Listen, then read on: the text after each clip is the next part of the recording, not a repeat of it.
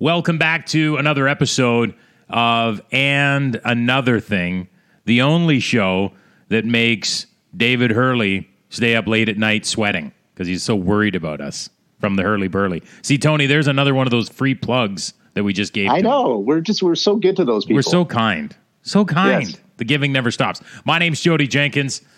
I'm Tony Clement. and we're excited. I mean, I, I know I'm. I don't want to sound like I'm repetitive or going overboard with my accolades for you, but week in, week out, you're hitting home runs with the guests. Well, thank you. It's uh, it's it's great to. Uh, uh, kids, uh, we have a term called Rolodex. Uh, I know that that's not in use anymore, but uh, I've got a good contact list. Let's put it that way. But I do want to acknowledge right off the top because this is our first recording after all of the events uh, involving Black Lives Matters and uh, the the protests and the riots and uh, and of course uh, uh, George Floyd's uh, untimely and tragic murder. And so I think we should acknowledge that this is a legitimate issue that is playing out not only in the United States of America but also in Canada, and we're having adult discussions in both countries about systemic racism, which should should occur. Those discussions should occur, in my opinion. And uh, uh, uh, I also acknowledge that protest is legitimate. I I don't think rioting and damage and violence is legitimate, but certainly protest is legitimate. And uh, uh, if we can, I believe Canada is the best country in the world. That's my that's my bias. But we're also a country that that needs to get to be better and to uh, to be more inclusive of people who are feeling excluded and who feel that there is systemic racism in our society. So I just wanted to get that off my chest and. Uh, uh, I think that uh, obviously this is going to be a topic that will continue. And I know, Jodie, you're working on a guest for us that can talk specifically to these issues. And uh, I'd be very excited if he agreed to come on our program. yeah, well, and I, I couldn't couldn't say it better myself, Tony. And I appreciate uh, you sharing those thoughts. And I think they uh, are a great summary of uh, of of my feelings as well. And yeah, we're working on uh, bringing. Uh, he's a professional wrestler, musician, influencer. His name's Leo Rush. Uh, he currently lives in Orlando, Florida, but uh, he has some amazing stories uh, of what he's gone through uh, in, in this Right. in his situations, his day to day life, and I think he would definitely bring some valuable perspective. Uh, he also happens to be a client of mine with uh, another company that I run, so we're excited about uh, getting Leo on in the near future. But I'm going to let you now introduce another amazing. See, now I, I want I want to go back for a second because I I pumped your tires huge there about all the amazing guests, and I don't want to put pressure on you or our guest, but I know that this one will be hit out of the park as well. But let's let's go for a home run, not a triple, and I'll, I'm going to let you introduce him. Well, thank you, Jodie. And it, it is my pleasure to introduce to and another thing podcast, another great guest, Mr. Greg Lyle, who is the president and founder of the Innovative Research Group. He comes to us from Vancouver. I've known Greg, oh gosh, I don't know, one, probably 30 years now. Uh, and he is an excellent, excellent uh, researcher and pollster. Greg, welcome to the program. Thanks so much. So, Greg, uh, you're a pollster. Not much happening in the world these days. Uh, Uh, but, pretty uh, quiet. Pretty quiet. yeah, very quiet. But I'm sure you've. Uh, I know you've done uh, some research since COVID nineteen has hit the country about uh, attitudes towards uh, leadership and uh, authority. Um, can you can you tell us a little bit about how things are going over for our leaders during COVID nineteen? Sure. Um, the key thing is that we're having what's called a, a rally around the flag event.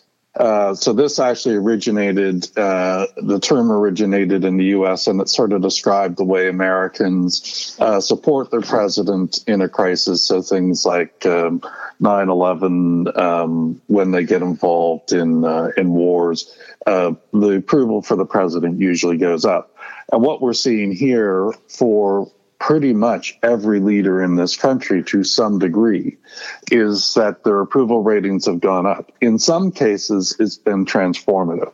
So if you look at the reaction of Ontarians to Doug Ford, it's completely flipped. He went from being one of the least popular premiers in this country to being one of the most uh, popular. Uh, just in the way that he's responded to this crisis. But um, you know, every premier has gone up, some to uh, a lesser degree. So, for instance, um, uh, uh, looking at Jason Kenney in Alberta, um, he struggled at, uh, you know, sort of four weeks, six weeks ago in Alberta and the way he was responding. Um, and they, they got hit with some very big outbreaks. Um, in terms of meat packing plants, things like that. So um, initially they uh, fell behind the other provinces, but they've uh, come back up in recent weeks. Um, and then you look at at uh, premiers uh, like Legault in Quebec, who uh, started out uh, extremely strong and then got even stronger. he's faded in the past few weeks, but he's still one of the most popular premiers in the country. Doug Ford is just an amazing story. You you alluded to that, but uh, uh, he was generally acknowledged to have the worst first year of any premier in modern history, and uh, was I don't I, maybe I'm making this up, but I thought he was in the low 20s in terms of approval at one point, and now uh, it's like he's he's baking cheesecakes, uh, he's taking on landlords, he's uh, He's uh, he's the guy that empathizes. Is it? And can you measure that? I mean, it, uh, one of the things I've been saying is uh, Ford has got the empathy thing figured out. He he empathizes with people. People see him as being on their side. Is is that part of the attraction? Do you think? Um, well, I think the the big thing. Uh, I think it is part of that. Um, I'm not sure that they would all say he's on their side, but I think that they all feel, or the vast majority of Ontarians today would feel that Doug Ford gets uh, gets what happens to real people, and he cares about what happens to real people.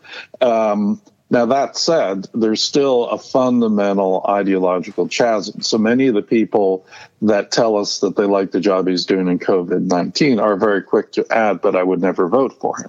Mm. Um, and and when you look at at sort of the political implications of what's going on, um, it's important in Ontario because it's it's made the election a race. But it's a race where, in most of our polling, not all of it, but most of it, um, we have the Tories close, but behind the Liberals. The interesting thing in Ontario is that um, what you get depends on how you ask the question. And when I say how you ask it, I don't mean the words. I mean whether you ask on phone or online. Hmm. Um, so almost everyone that does online polling does online polling out of panels of people that like to do lots of polls. And so those people um, spend more time thinking about politics than the average person. And so their reaction in polling to the trends that are going on is, you know, a fancy word for it would be sticky. They're slower to change. Uh, but when you call people on telephone, you randomly get anyone who doesn't have something better to do than doing a poll. And so you get a lot of people that have not talked about politics lately. And those people are a lot, have a, a lot stronger influence from what they've read, seen, or heard lately. And mm-hmm. so trends become more exaggerated when you look at telephone results.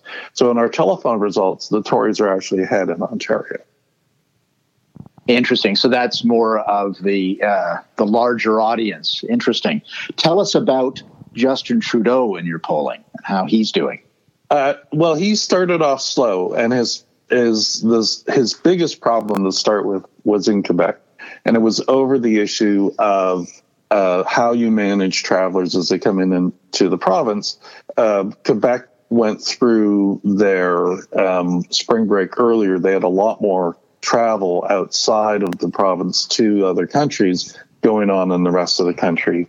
And so how you dealt with people coming back was particularly critical there. And it was one of the reasons why Legault um, had such a strong initial response was doing things like putting uh, the Quebec police in the airport, um, letting people know when they came back what was expected of them when the federal government didn't take those actions. And so that that really uh, wrong footed Trudeau, uh, but they responded to it. They saw they had a problem. They responded to it in the middle of March. And since then, they've recovered. But they still trailed the provinces in a typical poll by, say, six points. in terms of approval, but it's still very high approval, uh, 60% or higher. Um, and Trudeau's benefited from that. So, you know, when we ask questions like who's the best to be prime minister in Canada, uh, Trudeau's at 50%. His favorables now recovered and are uh, positive really for the first time since SNC Lavalin. Uh, and you can put you, you, contrast that to his his opponents, and he looks even stronger, mm-hmm. right? So you look at uh, Scheer is just in the tank now. He has right. um, we take favorables and subtract the unfavorables to get a net score, just to simplify things when we're looking across um, different subgroups. Uh, Scheer right now has 30%, over 30% more unfavorables than favorables. And both of the leaders to replace him, O'Toole and MacKay, are both looking at, at negative scores, but better negative scores. They have in the range of 10% more people disliking them than liking them. Wow. So that's uh, that's a, a, a that's a trough that they have to climb out of, whoever the next leader is for sure. Do you and think it, that it's, but it's ahead. a challenge, right? Because they're not done their leadership, right? They've yeah. got another three months of, of trying to win the hearts and minds of the Tory base. And the Tory base is far to the right yeah. of the average person in the public. Right. So, and what they're trying to do, uh, they're micro uh, communicating, and uh, that isn't necessarily working with the larger population. But uh, yeah, if you're a if you're a leadership candidate, that's that's all you can do. You've got to you got to. Well, no, there there is actually another road they could be taking, but for some reason they're not. What's, um, what's that so, road? Well, you've been in leaderships, Tony, and you know that one of the key things that leadership voters are looking for is someone that can win the next election. Right. Right. So you can spend time sort of pandering to the extreme views of, of people in the base, or you can just show them they're a winner by being more effective than the other guys at holding the government to account. So, you know, if you, you think about what's going on federally, uh, we're starting, we're now um, moving out of the initial phase of doing what public health officials tell us, which is relatively nonpartisan, and moving into uh, partisan issues like how much debt do we incur? Uh, what's the right approach to stimulating economic growth? Um, how do we help correct the economic damage? There are, are left wing and right wing approaches to these things.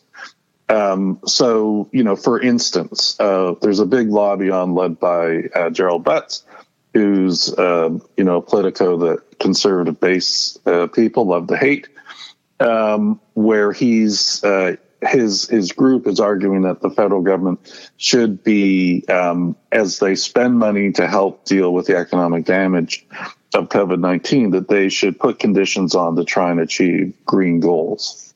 Right. Um, yeah. And when you look at that, that's for the average person in the public uh, a fairly popular thing to do. It's not a slam dunk. It's sort of a 50 40 rate. Um, okay. 50% saying it would be good to put uh, environmental strings on 40% saying um, it's an emergency, just focus on saving jobs. Um, but the there's a there's a, a, an angle in there. Like if you're the Tories, you need to win. Where do you need to win? You need to win in 905.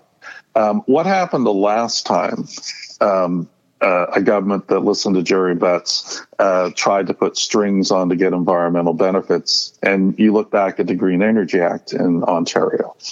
Um, right. The 905 hates the Green Energy Act. They can't stand paying the bills that they're currently paying for electricity. It, it drives them crazy. Um, and uh, you know, right now the the provincial government is subsidizing electricity rates by around 30% in Ontario in part to offset the anger that grew and helped led to the defeat of Kathleen Wynne. Right. So, um, you know, the opportunity to say we need to stop Trudeau from doing what Wynne and, and McGuinty did to your electricity rates. And the same guys asking them to do the same thing. Ask yourself how well that worked last time.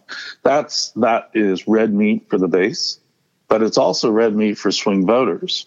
Um, and it would it would be the sort of message as a Tory that would put the Liberals on the defensive in swing ridings. Um, so why not talk about that? Why would you pander to social conservatives or, you know? Yeah, I think that, that they've. Yeah, I think what they're doing. I, first of all, there's a couple of impediments this time. First of all, Parliament isn't sitting, so as a member of Parliament, Erin O'Toole can't use that uh, that forum, and as a non-member of parliament, it's not even available to Peter MacKay. So that's a first problem. Second problem is you have this big elephant in the room of these huge stories, whether it's Black Lives Matter or whether it's COVID nineteen, and, and it's sucking all the oxygen out of the room. But I will say this about the leadership candidates: they have cottoned onto another issue that's popular with the base, that is gaining traction with the public, and I'd like your comments on this, and that is our relationship with the People's Republic of China uh, and um, all of the aspects of that Huawei and 5G and supply chain management and uh, generally China being the bully in Hong Kong and, uh, and around the world. So, uh, are you detecting that amongst the general public as well? No, we're not yet. Um, it's something we're actually going to dig into in more detail, but it's not something that the public is shoving in front of us as an issue that we have to deal with doesn't okay. pop, pop up in a lot of verbatims. There's another angle to that, by the way, that's particularly relevant here in uh, BC, which is fentanyl, right? I mean, mm-hmm. you have most of the fentanyl that comes into this country comes from China, which is, a, as we all know, a police state that has no problem tracking down all sorts of nefarious activity like the way you worship. Um, but you know, when it comes to tracking down the people that are producing this drug that's killing people in Canadian streets daily, um, the Chinese government does not act. Um, and you know, that's that's yet another uh, arrow in the quiver in terms of dealing with China. Um, I mean, you can see now that that companies are sort of uh, acting in anticipation of where they think the politics is going to go. So we saw yesterday uh, or the day before two of Canada's major um, telecommunications company announcing that they'll be using uh, Ericsson products and Nokia products for uh, their 5G network. So they're starting to see where the puck is going. Um, can I ask about populism? I think you tweeted out at some point that you saw populism trending down as right. a political force. Yeah, and there's there's relatively few fundamental changes as a result of COVID nineteen. It's really quite a surprise that there's not more. Um, but the one thing that is changing is people um, are are more willing uh, to trust in experts to make choices in government. Mm-hmm. Um, and it's flipped. It, it, we had uh, almost half of all Canadians saying that we should uh, trust in the common sense of the average person rather than rely on experts. It's now flipped, where almost half are saying we should rely on experts, mm. um, and that is that is a very big deal. Um, populism in Canada is not the same as populism in the rest of the world. Um, because in the populism is, is a, a pretty simple idea, which is, you know, when it comes to making the final choice, who should make it average people or experts? That's that's the basic concept, but it gets colored by other things to come in. And so, for instance, nativism, the sense of we're better than other people and other people are scary, um, anti globalism, those sort of things uh, very much uh, color the way that uh, populists in the US and Europe uh, speak. But in Canada, our populism has tended to be much less connected to that, more been about the style of government than about these sort of darker threats. And, you know, you think about the Reform Party, you think about the CCF, you think about the social credit movement. I mean, we've had waves of populism going back to the United Farmers in World War One, mm-hmm. and our populism has all been of that, um, you know, American progressive ilk, as opposed to the darker populism that we see uh, typically in Central Europe, for example. Mm-hmm, mm-hmm. Jodie Jenkins, do you have uh, any comments or questions for our guest? Well, the only thing I was curious to know if we went back a little bit to the um, our leadership, conservative leadership discussion, if you see a path or what kind of info are you hearing on the ground about uh, Leslyn Lewis, who seems to be gaining momentum? I'm just curious is that is that sustainable? Do you think she's got an outside chance at anything? I think it's it would be very difficult for her to make it to the final ballot. I, I, just think that O'Toole has so much stronger an initial base and has had so much stronger.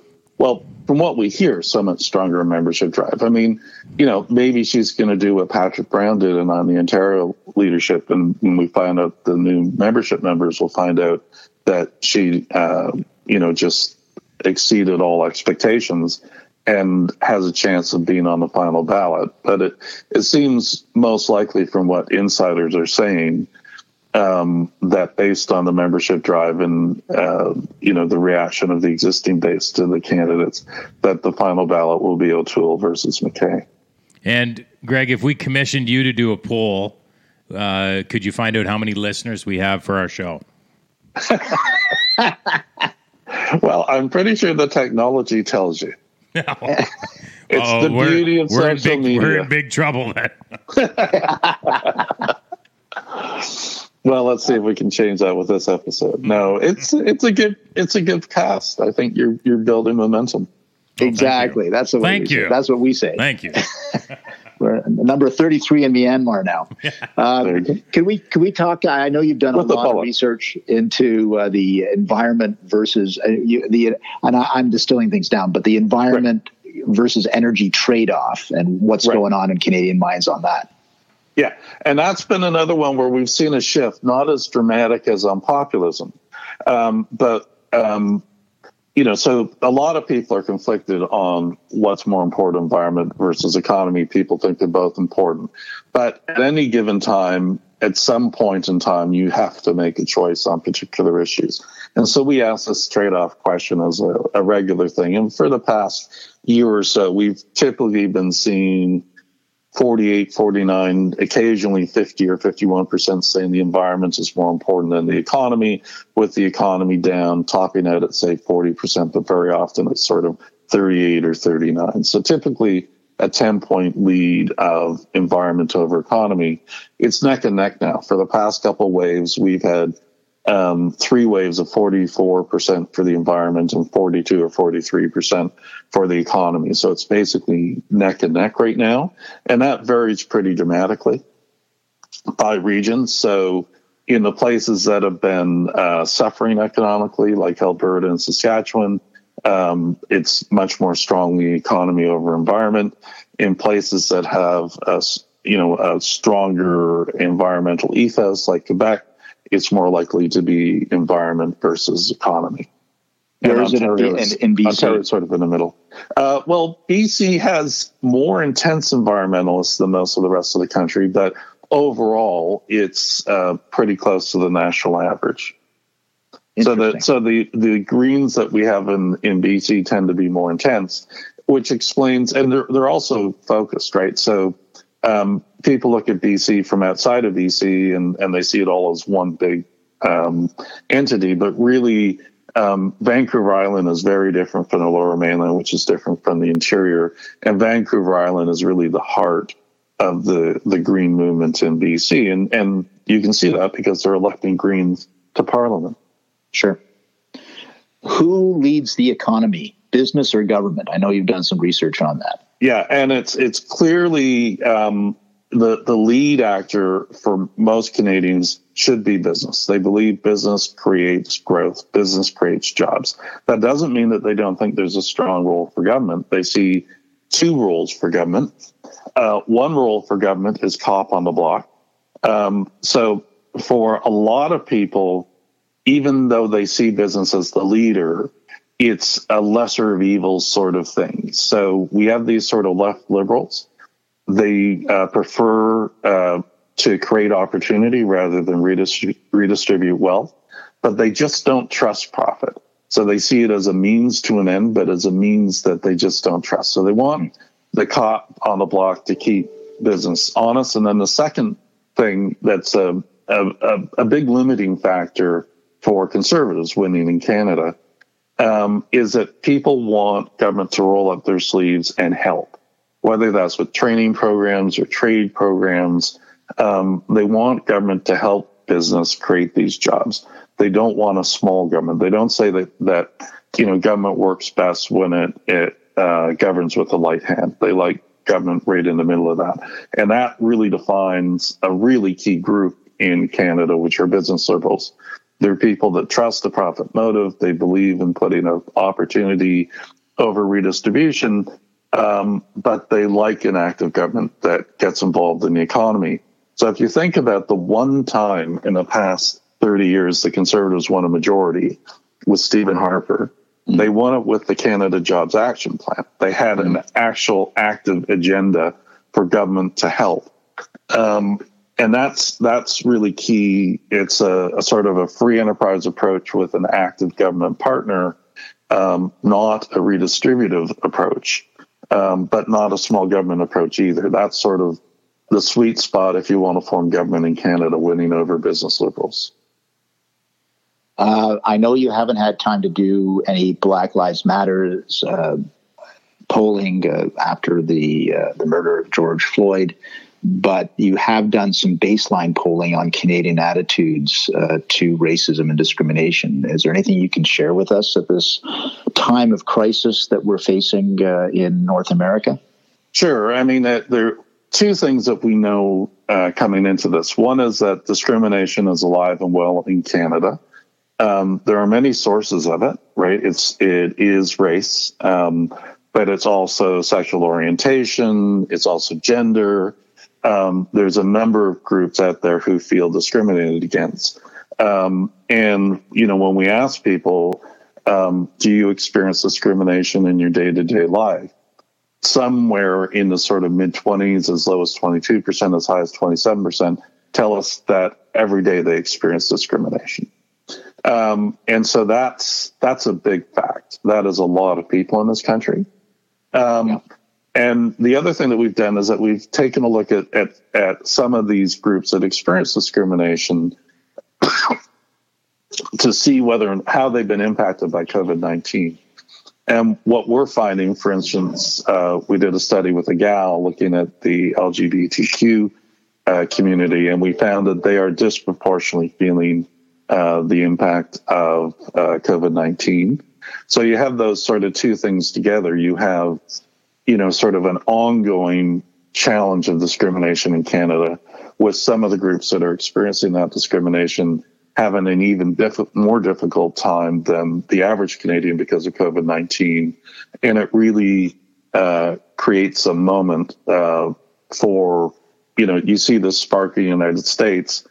Um, it's got an echo in Canada. And so people are reacting to that. Jodie Jenkins, I'm going to give you the last word with our very special guest, Mr. Greg Lyle, the president and founder of Innovative Research Group.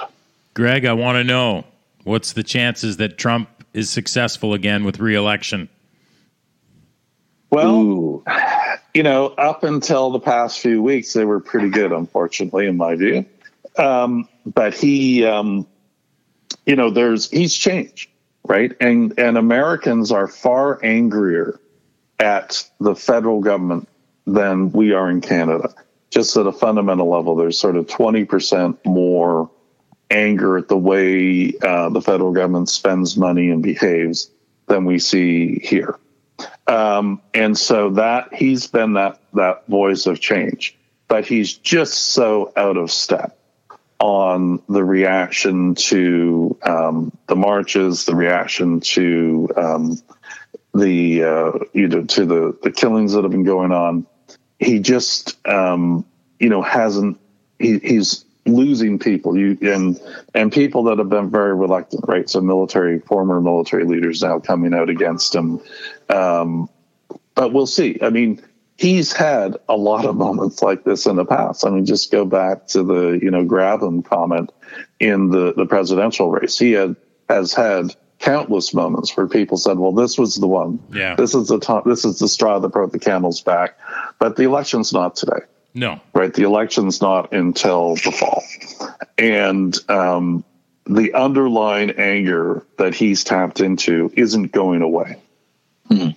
Yeah. Mm. And do you, do I mean, think, and, sorry, go ahead. Sorry, go ahead, Jones. No, yeah, I was just going to say, just Greg, quickly though, do you think it would be, uh, again, this is my opinion. I think, do, is there a lot of people that look at Trump, say they can't support him, but then look over at Joe Biden and go, well, there's no way that guy is a choice either? Or is it more. Uh, no, that's exactly how he won last time. Yeah, right? Oh, he didn't that. win. Yeah. Like his his incremental vote didn't vote for him because they thought he was great. They vote for voted for him because they just looked at Hillary Clinton yeah. and the the controversies that were occurring right up until election day, and they just went. I I cannot bring myself to vote for more of the same. Yeah. And she is more of the same. I have to vote for change even if it's crazy change. I'm going to rely on the rest of the system to contain him, but I'm going to throw him in there just to shake things up. And that's and he's that's his position right now. He's saying, you know, this this thing is hard to break up. I've been working for four years, but I've only just cracked the surface. Yeah. If you still believe it's time for change, I'm still your guy. Yeah. He's still going to be the change can. He's still going to run Yeah. on "Make America Great Again" rather than "Keep Yeah. America Great Again" because that's he. He wants to be the outsider, not the insider. Yeah. Oh well, and he clearly is the outsider. Yeah, and you know, I uh, the, my political axiom through my political life was always people can vote for change, but they don't like to vote for chaos. And if, if if that axiom is true, then Trump is in trouble. But everything, every political rule that I've learned in in 25 years of elected politics, Trump just ignores them all. So I, I don't Yeah. even, I don't even know how to how to project that or predict that anymore. Yeah, I'm I'm 100% with you, and I think um, you know Biden is a relatively weak candidate. uh, he has lots of baggage, um, and uh, you know, as weak as Trump is, it's not really about Trump. It's No. about the anger that Americans feel, and and put that aside. The um, the other thing is, if you look at the economic record of his government, uh, there's a lot of conservatives that are really happy with the things that he does, even if they think he's a barbarian. Yeah. Yeah. Well, on that note, Greg Lyle, uh, thank you for joining us on And Another Thing podcast. It's great to have uh, your uh, research and uh, the ability to have your your mind and your analysis on these very important issues. And uh, we certainly hope we can have you back on the show. Well, thanks so much, and thanks to your listeners for bearing with us. So there you have it. A home run.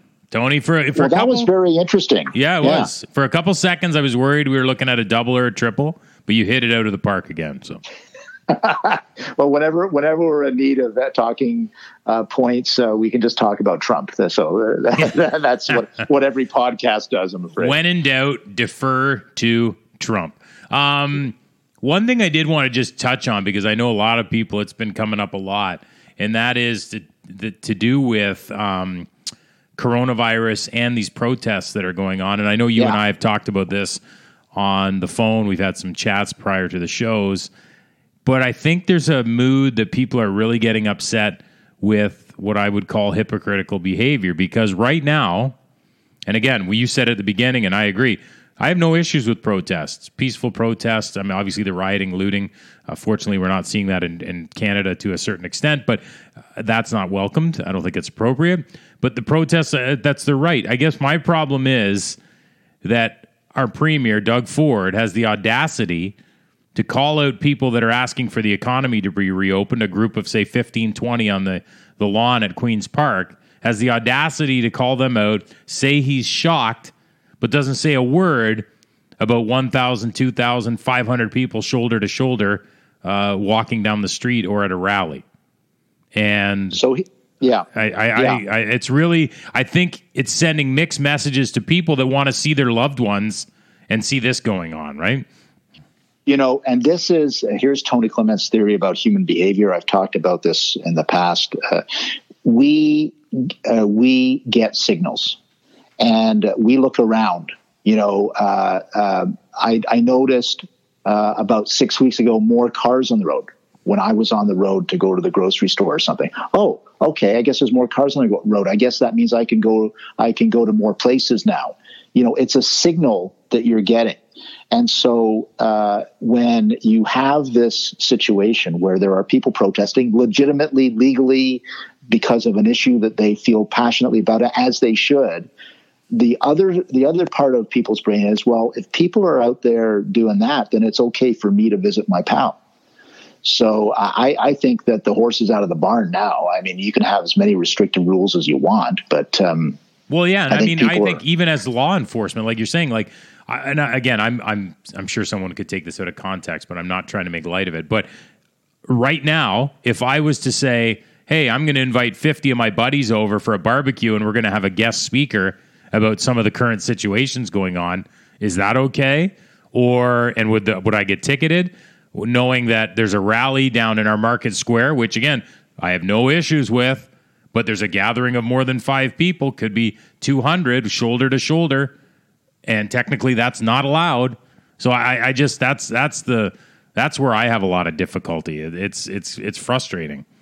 It's frustrating because people have a sense, an underlying sense of fairness, and they're willing to abide by the rules if everybody is abiding by the rules. But as soon as there are big gaps in the rules, people start to say, "Okay, I'm not going to be a chump here.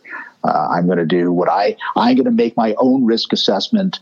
Uh, and do what I think uh, I can do without taking too many risks. Yeah, Ford and needs Ford, Ford needs to come out and say, "Look, be smart. If you want to go out and see people, do it." That's what I think. Yeah. That's where we're at. That's where we're at. So Pre- Premier Jodie Jenkins has That's spoken. right. That's right. All right, Tony. Well, as always, thanks so much for uh, your bang up work on this program, and we look forward to uh, another another hot topic in seven more days. We've got some great ones coming up, so I'm looking forward to it too.